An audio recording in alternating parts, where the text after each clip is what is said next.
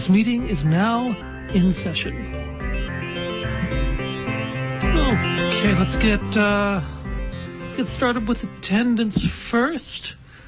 We've got. Uh, are, are we still uh, are you answering to Darth Apollicus? Well, it is 2015 last I checked. I guess we are answering to Darth Apollicus. Uh, and I'm Darth Collender. No, no. Moff Collender. We've been over this. I, I You haven't really, been promoted yet. I really would like. I, you know, I think I do a lot of work around here. I really think that I'm a Darth Collender. These like an honorary Darth Collender. Okay. I'll put it to the Emperor and we'll see for next week. Thanks. That would be good. But I and I know that I am technically a Moff, Okay. but I'm the best Moff. You are.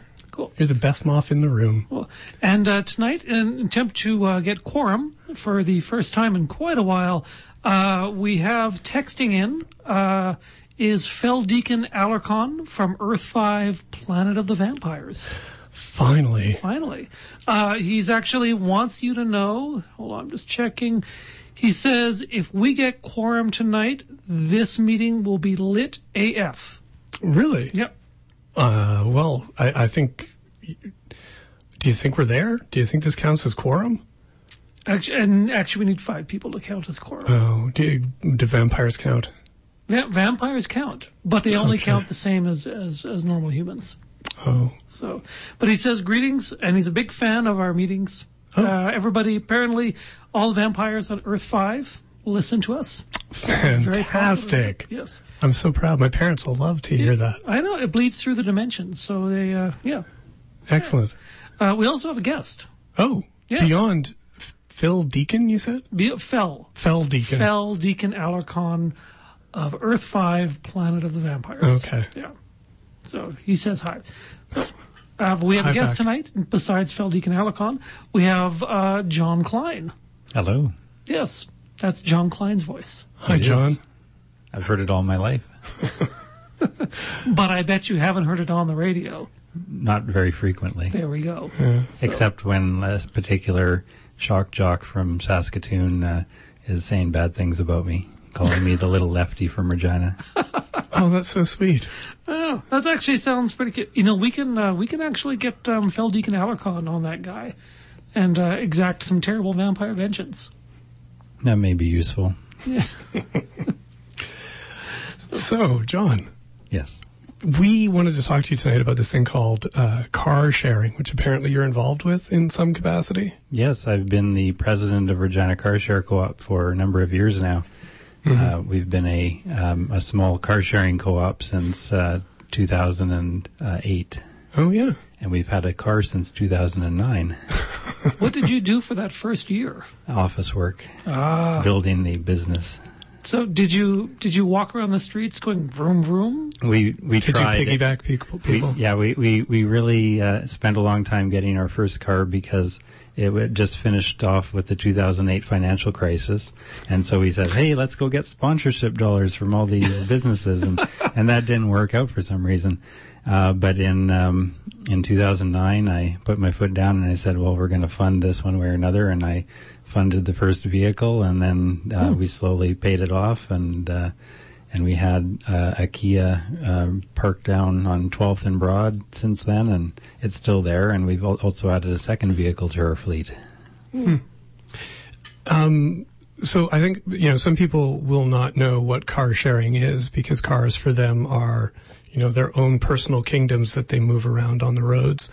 Uh, so w- what is car sharing? In a nutshell, it's a, a way to drive for less by only paying for the vehicle at the time when you want to use it. Uh, so it's like car rental by the hour. So be, instead of having a car rental depot, you have um, various places around the city where the members of the co-op uh, live, and they just have to walk down the street. At 24 hours a day, they have access to the vehicle. They book it online. They walk down to the car uh, with the key uh, that's in the lockbox. They um, get into the car, drive it around, return it, and then the next person gets to use it the same way. Cool. Has, any, has anybody ever sort of gotten into the car, screamed "Tragedy of the Commons" and driven it into a wall? That is a totally infrequent occurrence, and we also screen our um, our members so that uh, they're generally excellent drivers.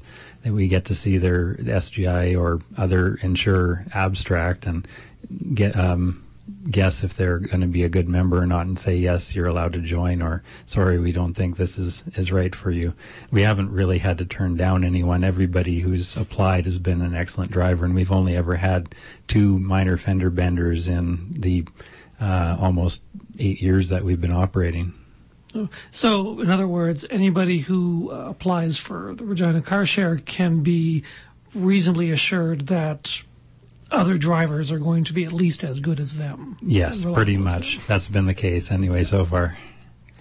Yeah. I'm actually a member of the car share. Oh, uh, two of us recently. in the room that are members of the yeah. car share co-op. I yeah. actually cannot drive. And I am actually, I'm serious. I've, I've driven, I drove a car once in 98, uh, in, in a parking lot. And this sounds like a joke. It is not. I just, I've never learned to drive. I started driving when I, when I was two. Yeah. That, that was by mistake. I put the car into gear and you didn't have to put your foot on the brake at that time. So I, I bumped the shifter into reverse and it rolled down the driveway and dad caught up in time and stopped it before it hit a pole across the street. and my next attempt was when I was nine, I think. And it w- went very well. And it, I had the choice. I got, either got to drive the van or I got to drive the combine and I chose the van. Right. So you gave up on the luxury vehicle then? It would have been, yeah, closer to a million dollar machine, but I decided not to go for that extra pressure. A, a full size van seemed easier. Right. Um, so, uh, like, what are the rates like for people who are like thinking about car sharing? Like, is it reasonable? Is it cheaper than renting? Yeah, we just changed our uh, our membership uh, fee actually too. We we used to uh, have a five hundred dollar refundable member share, and now it's uh, ten dollars. And um, instead of the damage deposit being put up in that five hundred dollars, it can be done with a credit card instead now. Um, the rates are either a ten dollar a month plan or a forty dollar a month plan, and then you pay uh, by the hour and by the kilometer as well. Yeah, and you don't have to pay for the gas either. No, the gas is included. Uh, yeah. That's what car sharing rolls all of the expenses into one bill. So you're not paying for tires, oil change, et cetera, et cetera. With the vehicle, you get the one bill and have the convenience of the car. Right. And what about the maintenance? Like, are there are there winter tires, for instance? There the, are uh, winter tires too. Yeah. So Excellent. unlike rental cars, we we spring for the winter tires. Nice. Hmm. Do you put the winter tires on the car, or do you just paint the words "winter tires" on the on the summer tires? these are proper winter tires installed okay. by professionals. Fortunately, I, I'm I'm asking these questions because really, I my job here is to ask the hard questions. I, I understand. Yeah. So I've you know, and and so far you're you're doing incredibly well. Yeah, this isn't my first rodeo. Could I take a Regina car share car to a rodeo? Yes, you can take it wherever you want to pay to take it to. Nice. Um, like people sometimes ask, well, how many days can I take it for? And well, you could take it for as many days as you can afford, um, but the idea is to take it for as few hours as you need it, because then you pay less. Um, we do have the hourly rate, so every hour that you have it away and you're not driving it, you're paying for it still, just like you would for a rental car, basically. Mm-hmm. Um, I haven't calculated out the maximum amount during a day. It's somewhere in the ballpark of sixty dollars or so. If if you're um, if you just want to book the car and let it sit around um, and not drive it and not pay for mileage, then you would pay about that. Um, some people are using it for uh, for going to uh, work because it um, it works out well for the mileage that they'd get for work anyway, and it covers the cost of the vehicle. And oh, excellent. Hmm. And what about your membership? Like, how many people are are doing this in Regina? Uh, we've got oh boy, I haven't uh, done a tally lately. We've got over 40 members. Uh, some of those are drivers that um, are business members or corporate members. Uh, Stantec is um, one of our corporate members. Uh, Nature Saskatchewan is a, another one, um, and then there's many individuals that uh, that share it as well. Yeah. Although I've noticed that, like, I've never had a problem booking a car. It's always been, I think, like once there's been a conflict when I've needed it at a time and you couldn't get it. But uh, Yeah, now that we've got two cars, that happens much less too. yeah. Um, any thoughts of getting a third or say like a truck? There are thoughts of that. Um, generally, uh, car shares to be successful uh, share about 30 to, um, or uh, there's about 30 or 50 uh, people sharing a vehicle. So, uh, with two vehicles and 40 members, really we've got capacity to pick up many more members and still have convenient times available for everyone to share it. Uh, so we may not be adding a vehicle quick, a third vehicle quickly. It depends how many more people join the co-op. You should you should get a clown car. They have like um like they combine like the great size and amazing capacity. That's true. Although with car sharing, you can car share and be the only person in the car, unlike carpooling. That's true. Um, the the idea is basically to have it as your personal car, but shared with others when you're not using it. So that um, that's how it's also more environmentally friendly because each shared car eliminates the need for maybe 10 or more uh, personal vehicles to be owned if it enables the people who are in the co-op to um, use the car for when they need a vehicle but get around otherwise by bus or walking or cycling So what what's the precedent for car sharing? I mean, are there are there other cities that do this? I mean, obviously there are, but what, how popular is it in other centers around North America? Uh, Winnipeg's uh, started theirs after ours. Saskatoon has started theirs after ours. Um, Vancouver is wildly successful. Theirs is named Modo. Uh, we actually use their booking system. Uh, we uh, and there's Communauto and uh, in Quebec. Uh, they're actually considering um, like uh, buying up other car share cooperatives even, and becoming a mega uh, co-op for car sharing on at least the eastern side of Canada. Um, there's Zipcar, which is a private one. There's many other. Um, there's Auto Share, I think, has been rolled into something that's purchased it. I can't remember the, the ins and outs of that at the moment. But uh, Toronto's like has lots of car sharing too available. Zipcar is that Calgary?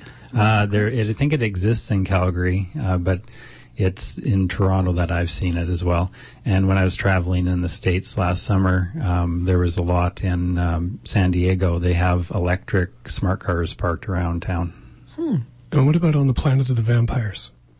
Uh, Fel Deacon Alarcon says that uh, it really hasn't caught on as much there. They are very big on private ownership and uh, and they're very hungry as well. That's uh, they're mostly concerned with a massive blood shortage because there's n- there's only vampires Right. on the planet of the vampires. That was not well planned by them. no, they really didn't get like basic vampire math. Right. Yeah. And then of course you can only use the the car share car on a vampire planet for like, you know, the nighttime. Exactly. Yeah. During Yeah. daytime, they It would not well, be safe. Exactly. Well, I mean, they have tinted windows. I'm sure. Oh, that's smart. Yeah. I don't. I don't know everything about the Planet of the Vampires. I just Feldeacon Alarcon contacted me pretty recently uh, over Twitter. Yeah. Right. Um, oh, well, moving on. We also wanted to talk to you about because you're a frequent uh, City Hall watcher. I've seen you at City Hall often. You've spoken at City Hall several times about uh, cycling infrastructure um, and other you know issues uh, around like environmentalism and transportation.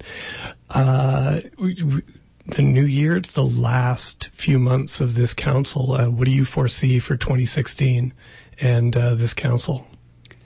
A lot of saying we cannot do anything because there's an election this year, and it wouldn't be fair to uh, put our platform forward for voters before the election. Yeah. And there's also the provincial election, so no, sorry, we can't talk about that because there is a provincial election, and then they can't really say, "Have you talked to the province?" because the province won't talk back. Right. So really, there's like I'm looking forward to like seven months or so of like business as usual, which is like conservatism, really. Right. So And really short agendas. That'll be nice. yeah, there won't be a lot going on. Yeah. Oh, I mean, when when summer comes around, if it comes around, um, people will probably wonder about why the pools aren't being fixed and and why they're falling into disrepair again for another year. When if we jumped on repairing them, the costs to partially patch them would compare to totally fixing a pool. Yeah. So that is that, I guess.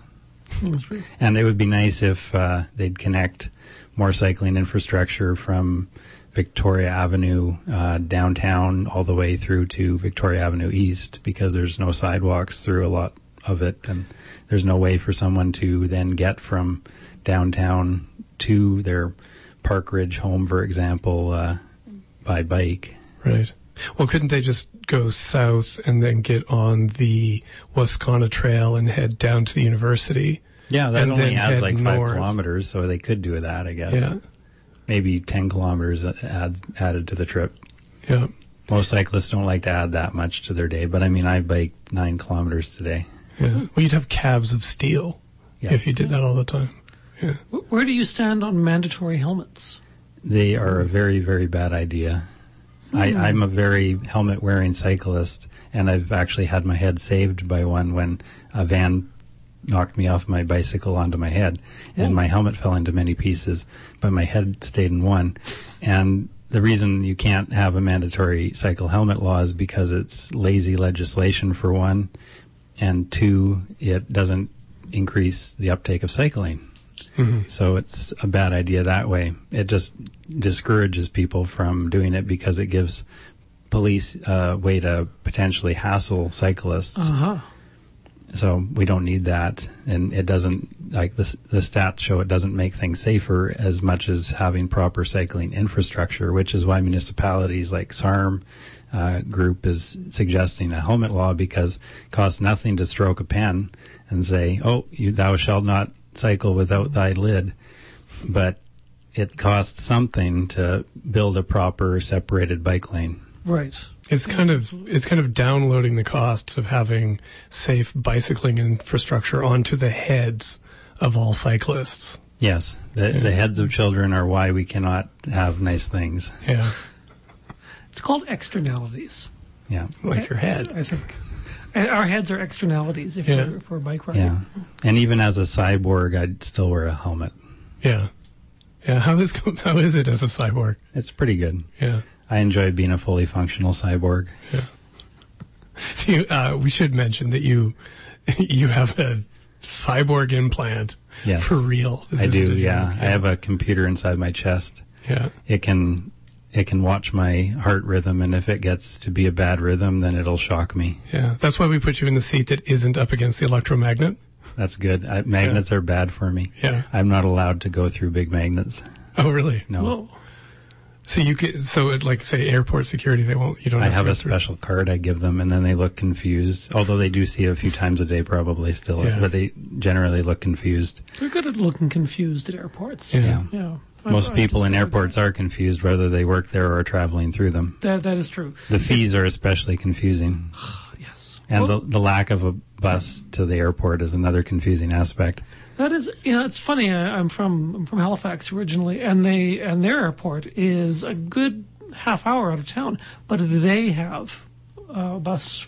Uh, public transit, and it's because the uh, it was, it was lobbied for because people who worked at the airport uh, need transportation back and forth. I did not know that. Last time I was in Halifax, I took a shuttle, and I think it was twenty dollars a person. Yep. Uh, you can actually go down to the uh, the big uh, train station hub place, uh, whose name I've forgotten, and get a bus out to uh, out to the uh, airport for a couple of bucks. Hmm. Probably not an option at 4 a.m. Whenever it was, I had to get towards the airport. Yeah, probably not. Yeah, that might have been why I went with a shuttle. Yeah, but do you think Regina will ever get one? Because we have we ever had a, a bus to the airport? Oh, actually, we did. I just No. learned that yesterday. No. Yeah, in, in 1947, uh, according to a map shared by the city the other day on Twitter, uh, our first bus line um, after the Regina Municipal Railroad started to wind down because of the GM conspiracy to crush public transit in North America, um, the first bus line actually went to the airport. So that was like the number one bus when there was only the number one bus. Yeah, I wonder, like, yeah, I wonder how many, if they had zero one on the bus or just Yeah. one. I bet it was like Route 73 or something for some bizarre reason. Route 3. Yeah. So we had did did they say uh, how long that bus existed for, or I don't know that because no. we so we actually got rid of a really you know useful piece of public transit Oh, we, that's, that's been a, a proud tradition in Regina for at least 60 or 70 years, though. I mean, Yeah. we got rid of the Regina Municipal Railroad, which is our street trolley system. Um, last summer, they tore up 11th and removed more of the old uh, um, streetcar infrastructure that had been on 11th. I saw the, the tracks and took some photos of it for, for keepsake. But yeah, we could have, we actually had, you know, a massive electric vehicle network around the city and now we don't. And now we won't even put in free-ish electric car chargers that are offered to the city that they estimate would cost twenty-five thousand dollars to install for some reason. right. But uh, not only are those like too expensive, but to put back in like a trolley system of any kind or any kind of like novel uh, public transit is just Oh. completely off the. Tens or hundreds of millions, I'd guess, just Yeah. off the yeah.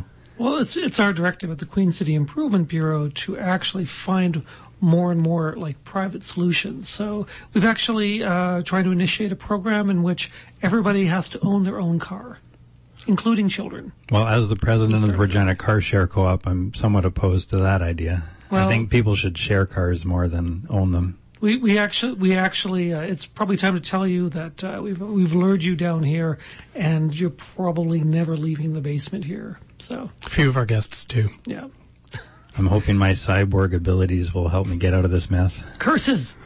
Damn. I guess you can go then with your with your chest computer. You'll be able to circumvent our locks. But I haven't tried that yet.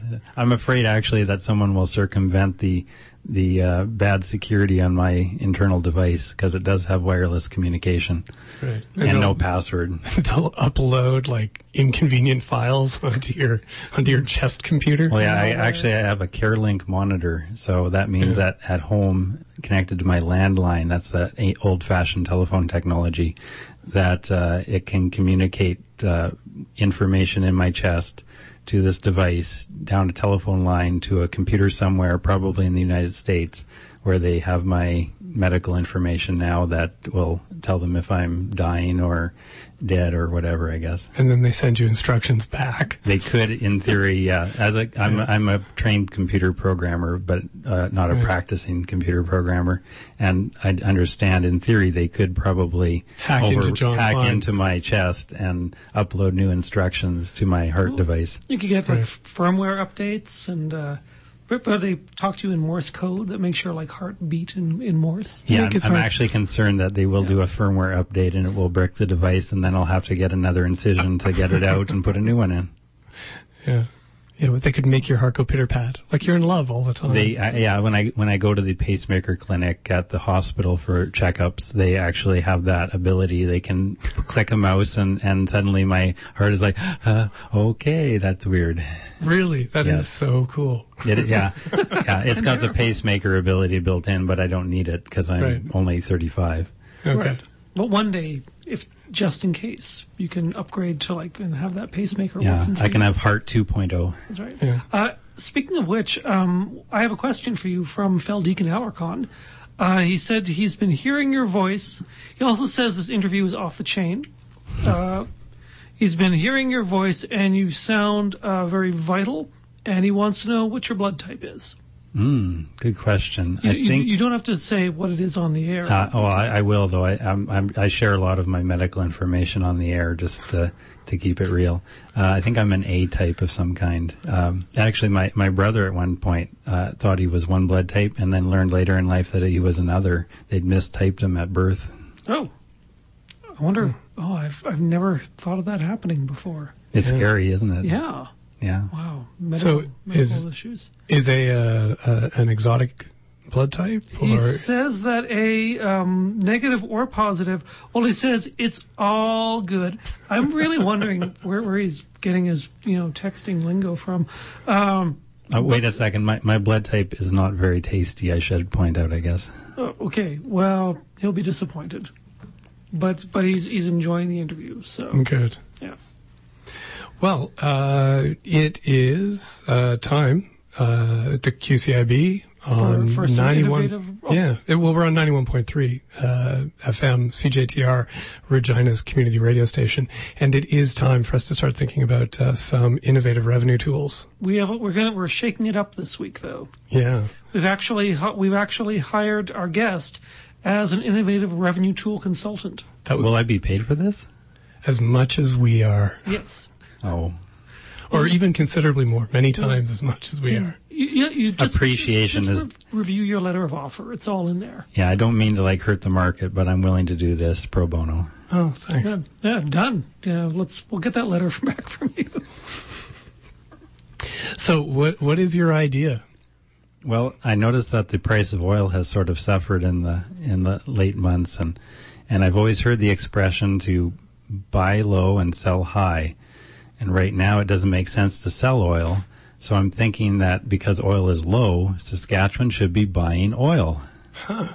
and then we could store it in the empty-ish oil fields that we've got That's true.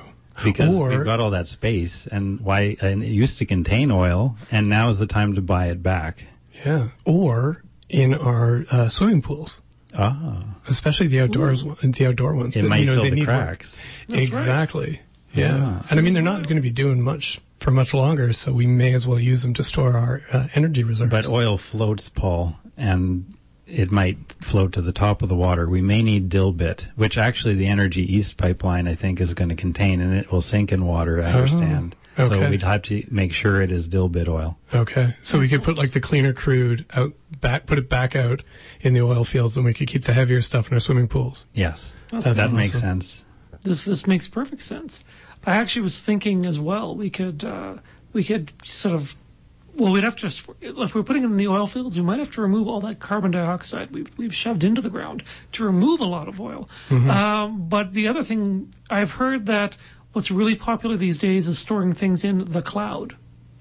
So Brilliant. we could actually store oil, like shoot it into the sky, where it would float in the cloud. Which I don't quite know how it works, but Yeah. it seems to be the thing. I am barely using my Apple Cloud account, Exactly. so I'd, t- I'd happily donate that to this uh, this effort. And every so often, just we get like an impromptu like rain of oil, Yeah. uh, which you know, small problem, but I think I think the uh, the, the loss would be uh, quite acceptable.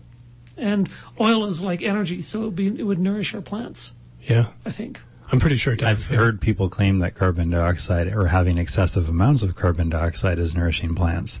but I do do worry that they are like actually trying to nourish different kinds of vegetables, possibly Uh-huh. human ones. I think, uh, yeah, I hear I hear oil being a carbohydrate is potentially fattening. Oh, that's terrible. Yeah, Hydrocarbon, hydrocarbon. It's the same thing, right? yeah, I've, I've heard it both ways. All right. Well, that was a fantastic revenue tool. Thank you very much. You're Mr. welcome. Floyd. Do we do we have any others? We do. Just hang on a second here. Let me see if I can cue those up. Wow, what did you think of those? I thought they were pretty good. Yeah, Um, I liked last week's better. I think so too. Yeah, the, that that didn't give me that special feeling like last week's, No. but still, still all Yeah. good revenue tools. Yeah. All right. So uh, John Klein's going to stick with us for the uh, second half of our meeting. So is the Fell Deacon. Excellent. Um, well, I'll be curious to see what Fel Deacon has to say uh, because next up on the agenda is uh, City Hall WTF. And we will be talking. Uh, last week we talked about we uh, Ward 2, and the week before that we talked about Ward 1, and this week we are talking about Ward 3. That's I did not expect that. No? No, I thought we were going to go to Ward Five right away. No, Okay. we're not doing. Yeah.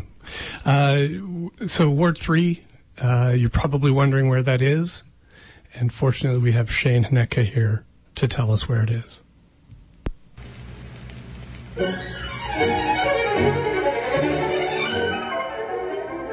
Commencing at Courtney Street to the CP Rail Main Line, east along the CP Main Line to Lewvan Drive, then south to Saskatchewan Drive, east on Saskatchewan Drive to Broad Street, north Bro- on Broad Street to South Railway Street, northeast on South Railway Street to Winnipeg Street, south on Winnipeg Street to Arcola Avenue, southeast on Arcola Avenue to Victoria Avenue, west on Victoria Avenue to Winnipeg Street, south on Winnipeg Street to College Avenue, west on College Avenue to Albert Street, south on Albert Street to McCallum Avenue, uh, west on McCallum Avenue to Arcola Street, north on Arcola Street to Regina Avenue, west on Regina Avenue to the city limit, then north along the city limits to the point of commencement. Whew. How about that word three, Regina?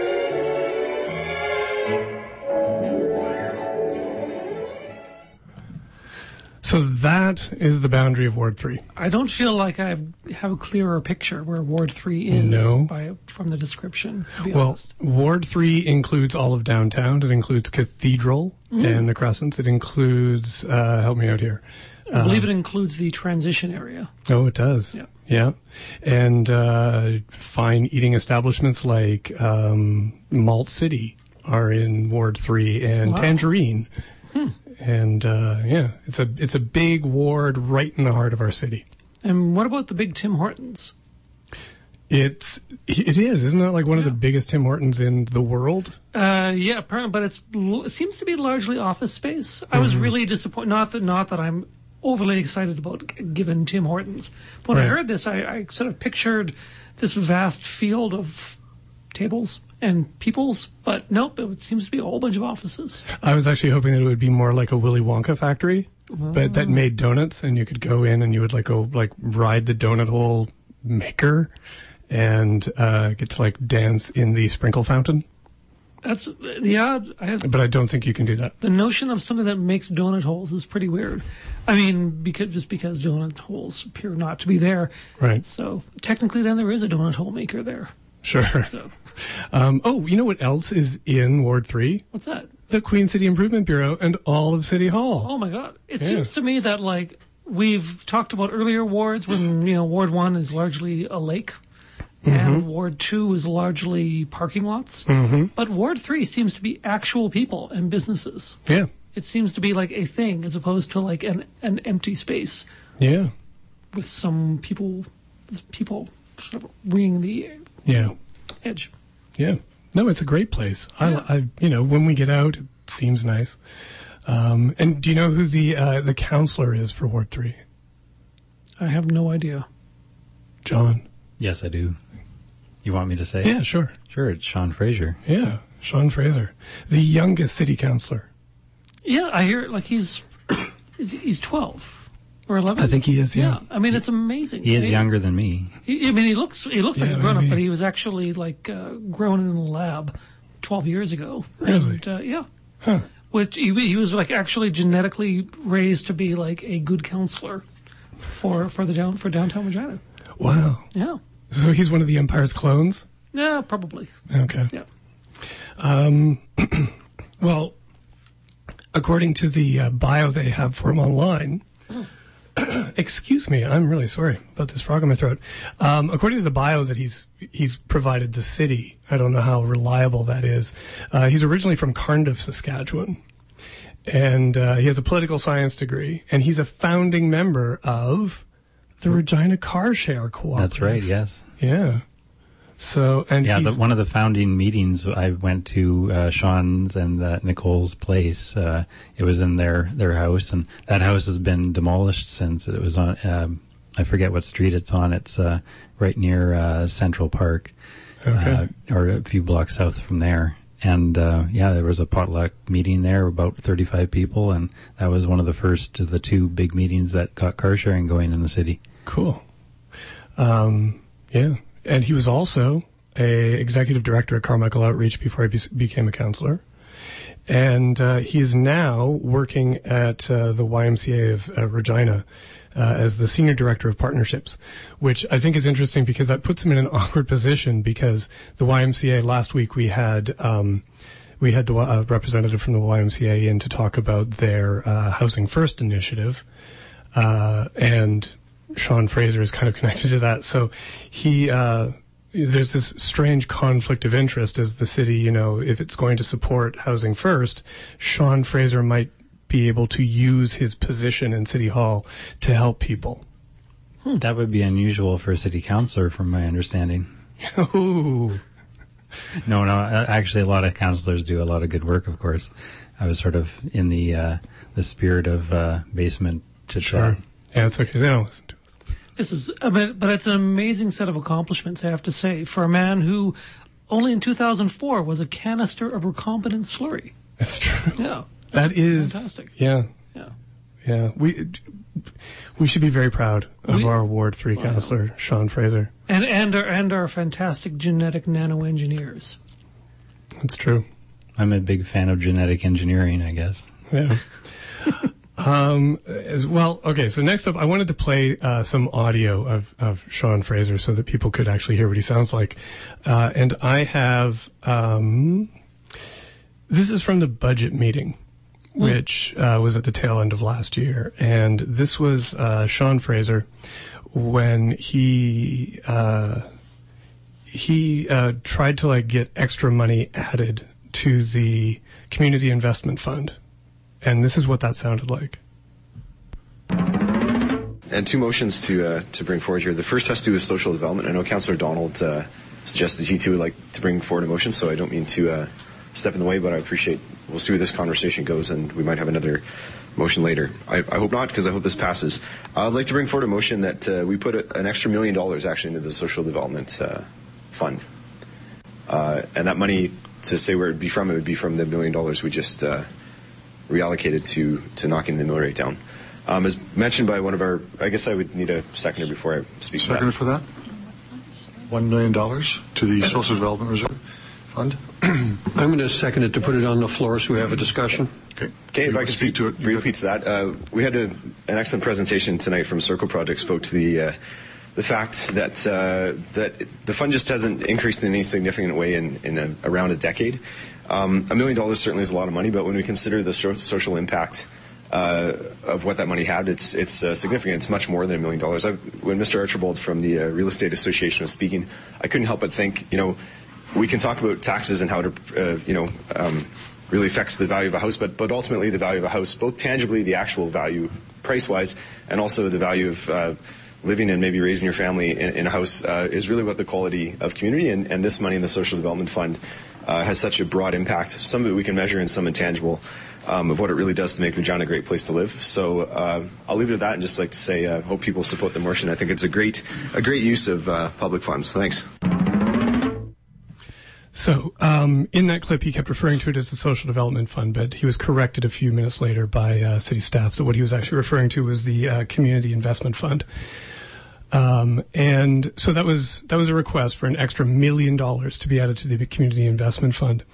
Uh, some context on this: earlier in the night, there'd been a lot of uh, there'd been a lot of discussion about the police budget, and uh, Councillor Fraser had asked the chief of police, uh, you know, what kinds of if you could like give some of your funding to community programs that would bring down crime, what would you uh, what would you put it in? And the uh, chief of police kind of you know snuck his way around that question. Um, but I think there was like this acknowledgement at council that uh, the programs that the Community Investment Fund uh, funds uh, bring down crime. Uh, the Circle Project was mentioned in that clip. Uh, they they work with uh, families that are in crisis, and they're finding that every time they're able to you know, solve a problem in a family, uh, a lot of sort of public services like policing and uh, the hospitals don't end up getting used. Um, so this this million dollars that would have been invested into the community investment fund, this wasn't like you know a frivolous investment. I think there was some thought behind it that you know this is money that could go and make the city uh, you know run more efficiently and run better. But that money was not uh, given to the fund. That that motion was voted down. Um, and a little bit more context earlier in the night, as Shawn Fraser mentioned, uh, they had discovered a million dollars of extra money just lying around at the beginning of the meeting. And they immediately put it against the mill rate increase so that they were able to keep the mill rate increase down by about half a percent. And uh, so then they and then they didn't have that million dollars later in the meeting for this motion on the community investment fund. So I've also got a little bit of the mayor. This is from the press scrum afterwards. Um, the oh shoot, I don't have that. Anyways, afterwards, the mayor had said that uh, was asked about the million dollars that was invested in uh, keeping the mill rate down. He said that was a really great use of funding, uh, but when asked about the million dollars that could have gone towards the community investment fund. The mayor basically said uh, that was just an outrageous sum to go into that fund, and where are we going to get that kind of money? And so there you have it. So that's that's that's what the kind of hijinks that Councillor Fraser gets up to at City Council. Just just another day in cognitive dissonance land. Yes. No, fair enough. Yeah. So, um, well, uh, I have a comment here from uh, Fel Deacon. He says, uh, re Shawn Fraser, five out of five would elect again. Oh, really? So we have uh, we we've got Fel Deacon Alarcon's uh, vote. Or so I think I think uh, Councillor Fraser should uh, should take heed. Is the Planet of the Vampires in Ward Three? Um, I'm not entirely sure. Isn't I- on 13th Avenue somewhere? Uh, well, there there is a the, the, the, down in the south end. There used to be Planet of the Vapes, which uh, which I, I I don't know if it's there now. Um, very different thing. Uh, there is a dimensional bleed actually in the downtown area where I'm pretty sure this is how his texts are getting through to our reality. Isn't that where like all the artwork on 13th is disappearing into also? I think so, actually. Yeah, I think I think it's an unfortunate like uh, consequence of the lightsabers that are uh, that, that you know that are that are down in the plaza. I think they're actually they've they've actually fired off in a sequence that has opened up a dimensional rift and has now allowed us Congress with the with Earth Five and perhaps other Earths of which we do not even know yet. Perhaps even the ninth planet of the solar system. Perhaps even The which theorized. every every fifteen thousand years, I hear, makes a little pass uh, through around close to close to us. Maybe that's why our reception is so good with the Planet of the Vampires. Maybe. Maybe, maybe that is the planet of the vampires. He's, I, I, I got to admit, uh, Alarcon has been pretty cagey Oh, really? about exactly what is going on and where he can be found. So is So- is that his name or is that just his Twitter handle? Can't it be both? Oh, fair enough.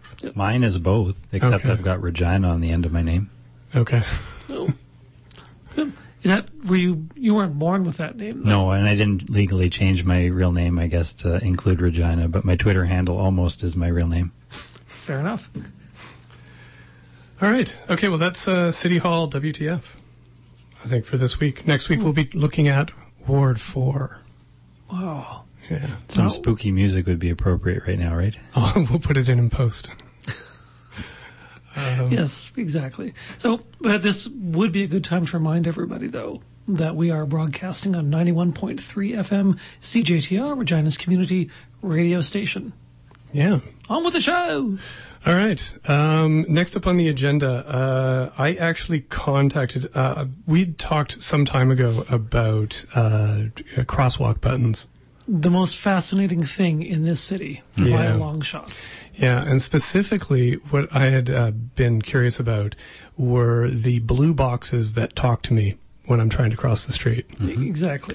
And I have finally managed to actually get actual recorded evidence that these boxes talk. With an accent. Yeah. Yes. Okay, you guys ready?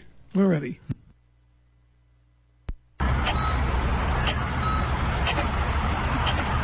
We want to help you to cross safely. So there you have it. We want to help you to cross safely. Yeah. Uh, it sounds a little bit like Bela Lugosi. A little bit. Yeah, a little bit. The new boxes talk too, the yellow ones. Oh, what do they say? Um, I think please wait or wait. Oh, yeah, yeah. They're similar to the American ones that I've Yeah. held. Like if you hold, hold the button down, that's when you get to hear them talk to you. Right. And uh, I've heard that the blue ones were somewhat less reliable, so they, that's why they're switching. Huh. Uh, Alarcon says that his voice is Telames with a Z on the end. Really? Yeah. Huh. That's actually, uh, probably he shouldn't say things like that. No, he probably shouldn't. Yeah. Well, um, I wanted to get more to the bottom of this mystery about the uh, blue talking uh, crosswalk button boxes. So I uh, I posed as a reporter, and I phoned upstairs, and I spoke to Norman Kyle. And he, he had no idea that you were actually a city employee. Yeah, didn't have a clue. So, anyways, I, uh, I I recorded that interview. I apologize. The sound quality is not up to my usual awesome standards, but I do have an interview here with with him. Uh, director of roadways and transportation. Oh, okay. But that also makes you Regina's crosswalk button czar. Well, I wouldn't say that. but yeah, my my uh, department is responsible for traffic signals, so Okay. the crosswalks, crosswalk buttons, and uh, audible signals would be us. The thing that inspired this is I'm curious about the blue box uh, crosswalk buttons. Uh, the ones that talk, they say, we want to help you to cross safely. I've been having trouble placing the accent. And I have like $5 on the line, and it's actually Transylvanian. Oh God, I I wouldn't know who the accent is or where the voice comes from. Oh, no. That's the the manufacturer. So Right. Where did you get them from? um, they're they're Prisma Okay. Teknik T E K N I K DAPS, Okay. and uh, they're they're actually an old standard. Okay. That's our, our previous standard. We've now gone to the new standard, which are Campbell um, AAPSs. Okay. What are those? Uh, those are like the ones you see more downtown. Um, they have the arrow on them. Oh, right. The, the yellow ones. Yeah, the yellow ones with the arrow, and, and it actually gives you a vibrating tactile sense that it's been, let you know that it's been pushed Yeah. and that it's working. And then when it comes up, it does the the cuckoo or the chirp, Right. depending on the direction. Um, okay, so am I crazy? But I swear that there was a time when I would push one of those, the uh, the arrows. I would push them multiple times, and eventually would say, um, it would say, "Wait to cross," in a really sort of peeved voice. Am I making that up, or was that there at one point? Yeah, I haven't been at the city long enough to know. I do know that in in uh, Uh, in some instances you could provide a an audible signal with Right. some of these, but uh, whether ours actually said that or not, I'm not hundred percent sure. Okay, so does this mean that we're going to go away from the blue boxes and just have the uh, the black, like the little arrows on the yellow, or Yeah. we? So we're not going to keep the blue boxes.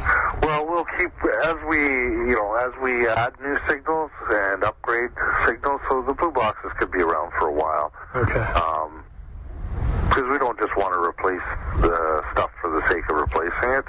A- As we do upgrades or equipment uh, fails or needs to be replaced, we're always updating to, to our newest standard, of what we're using. Because um, I've grown rather attached to the blue boxes and the little Transylvanian man who warns me about crossing. Uh, yeah. I wanted to also ask you about pedestrian crosswalk timing.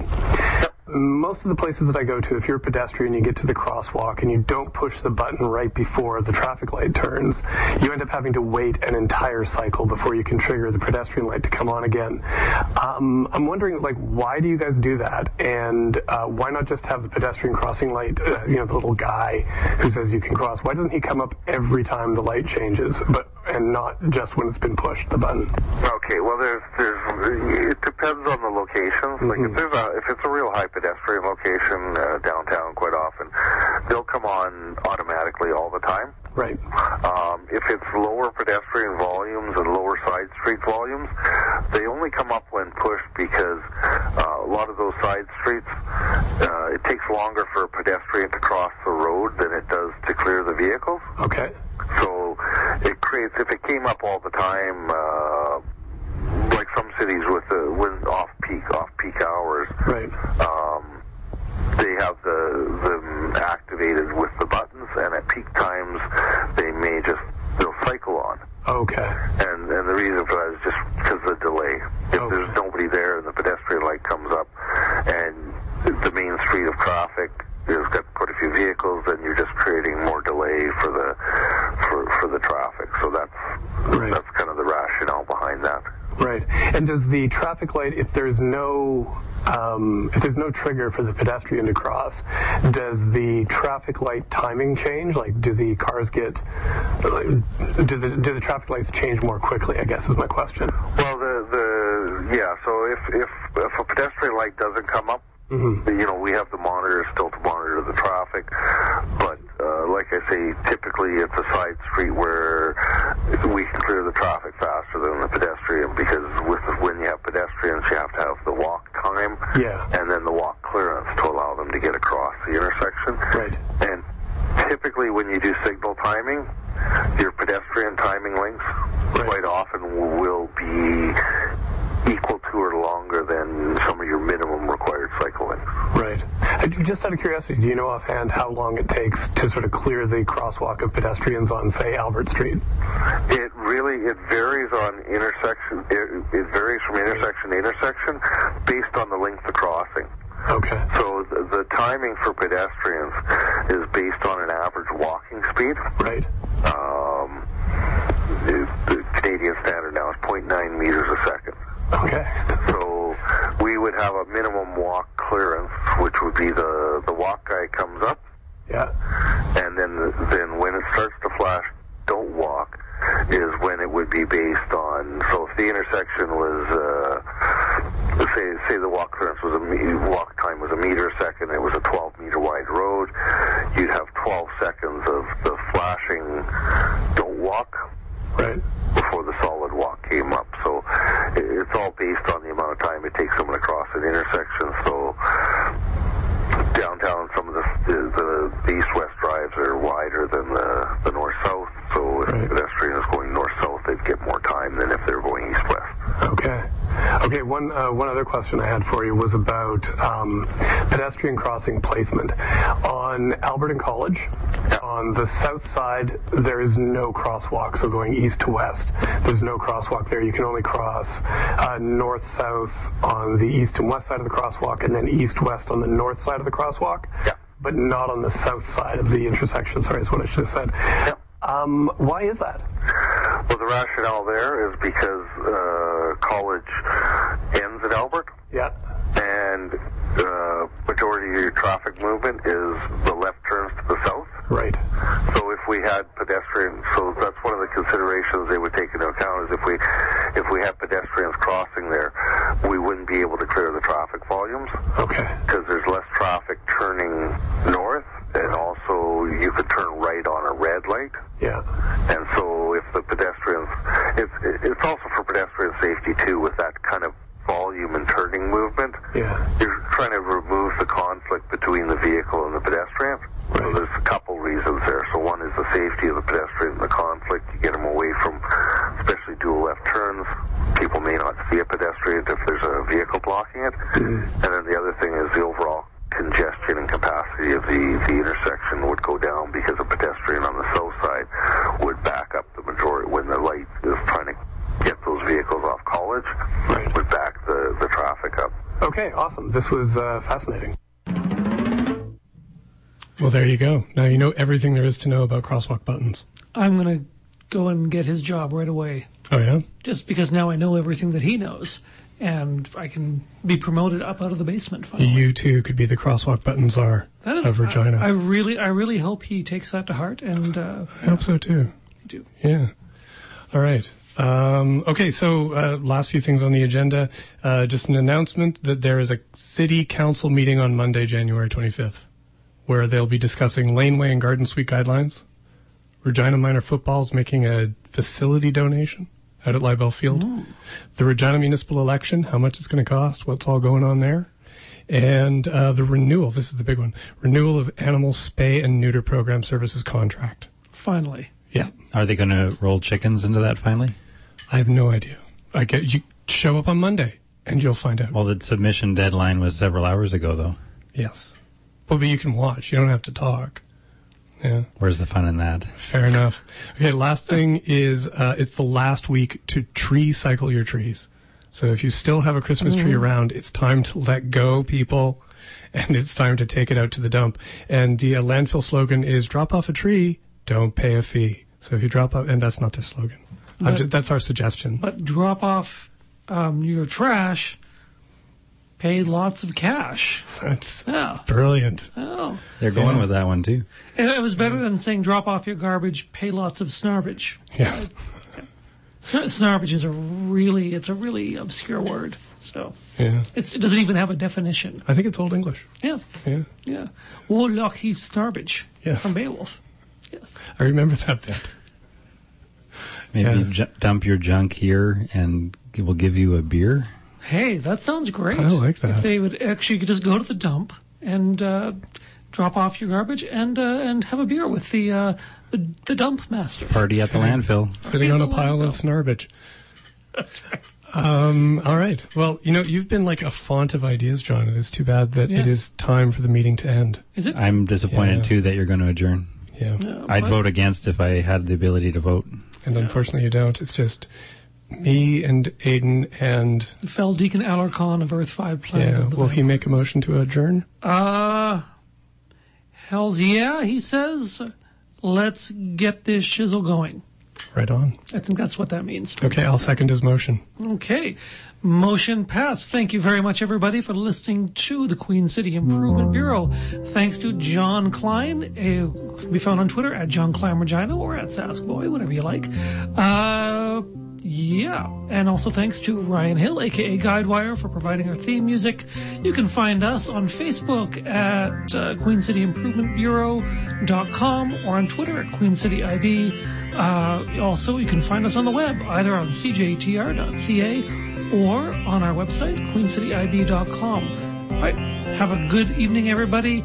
Keep on improving, Regina.